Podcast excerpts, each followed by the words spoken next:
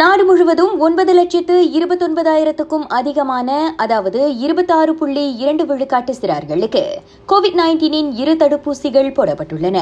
ஐந்திலிருந்து பதினோரு வயதுடைய சிறார்களுக்கு பிகிட்ஸ் திட்டத்தின் கீழ் முதலாவது தடுப்பூசி பெற பதிந்து கொள்வதற்கான இறுதி நாள் இம்மாதம் பதினைந்தாம் தேதியாகும். பன்னிரண்டிலிருந்து பதினேழு வயதுடைய பதின்ம வயதினரில் தொன்னூற்று மூன்று புள்ளி ஒரு விழுக்காட்டினர் இரு தடுப்பூசிகளையும் போட்டு முடித்துள்ளனர். அறுபத்தெட்டு புள்ளி இரண்டு விழுக்காட்டு பெரியவர் பெரியவர்கள் ஊக்க தடுப்பூசி செலுத்திக் கொண்டுள்ளனர். நாட்டில் நேற்று புதிதாக ஈராயிரத்து நூற்று ஐம்பத்து மூன்று கோவிட் நைன்டீன் சம்பவங்கள் பதிவு செய்யப்பட்டன.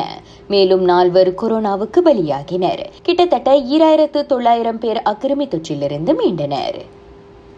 கோவிட் நைன்டீன் சுய பரிசோதனை செய்து கொள்வோர். அதன் முடிவை மாய் சுஜாத்ராவில் பதிவேற்றுமாறு பொதுமக்களுக்கு மீண்டும் நினைவுறுத்தப்படுகிறது. தங்களின் தொடர் கண்காணிப்பு நடவடிக்கைகளுக்கு அது அவசியமாவதாக சுகாதார அமைச்சு வலியுறுத்தியது. நகரி சிம்பிலானில் இவ்வாண்டு ஜனவரியிலிருந்து கடந்த ஏப்ரல் மாதம் வரை தொள்ளாயிரத்து ஐநூறுக்கும் அதிகமான கை கால் வாய்ப்புண்ணோய் சம்பவங்கள் பதிவாகின. கல்விக் கழகங்களும் பொது இடங்களும் மீண்டும் திறக்கப்பட்டதிலிருந்து அச்சம்பவங்களின் எண்ணிக்கை அதிகமாக இருப்பதாக மாநில அரசு குறிப்பிட்டது. அந்நோய் பரவலை தடுக்க கண்காணிப்பு பணிகள் சுய பராமரிப்பு ஆலோசனை வழங்குவது உள்ளிட்ட நடவடிக்கைகள் எடுக்கப்பட்டு வருவதாக அது மேலும் கூறியது. நேற்றுடன் முடிவடைந்த நோன்பு பெருநாளையொட்டிய சோதனை நடவடிக்கையில் நாடு முழுவதும் சாலை குற்றங்களுக்காக பதினாறாயிரத்து முன்னூறுக்கும் மேற்பட்ட சம்மன்கள் வெளியிடப்பட்டதாக சாலை போக்குவரத்து துறை தெரிவித்தது.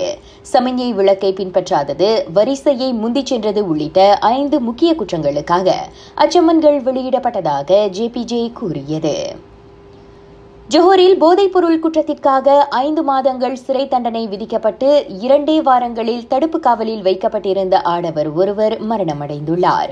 அம்மரணம் குறித்து விசாரணை நடத்தப்படும் என புகிட் அமான் தெரிவித்தது. இளையோருக்கு வழிவிட்டு தாம் பதினைந்தாவது பொதுத் தேர்தலில் போட்டியிடப் போவதில்லை என ஸ்லாங்கோர் பாங்கி நாடாளுமன்ற உறுப்பினர் ஆங் கியன்மிங் அறிவித்திருக்கிறார். தாம் அரசியலிலிருந்து நிரந்தரமாக ஓய்வு பெறவில்லை என குறிப்பிட்ட அந்த டிஏபி எம்பி தமக்கு சிறிது காலம் மட்டுமே ஓய்வு தேவைப்படுவதாக கூறினார்.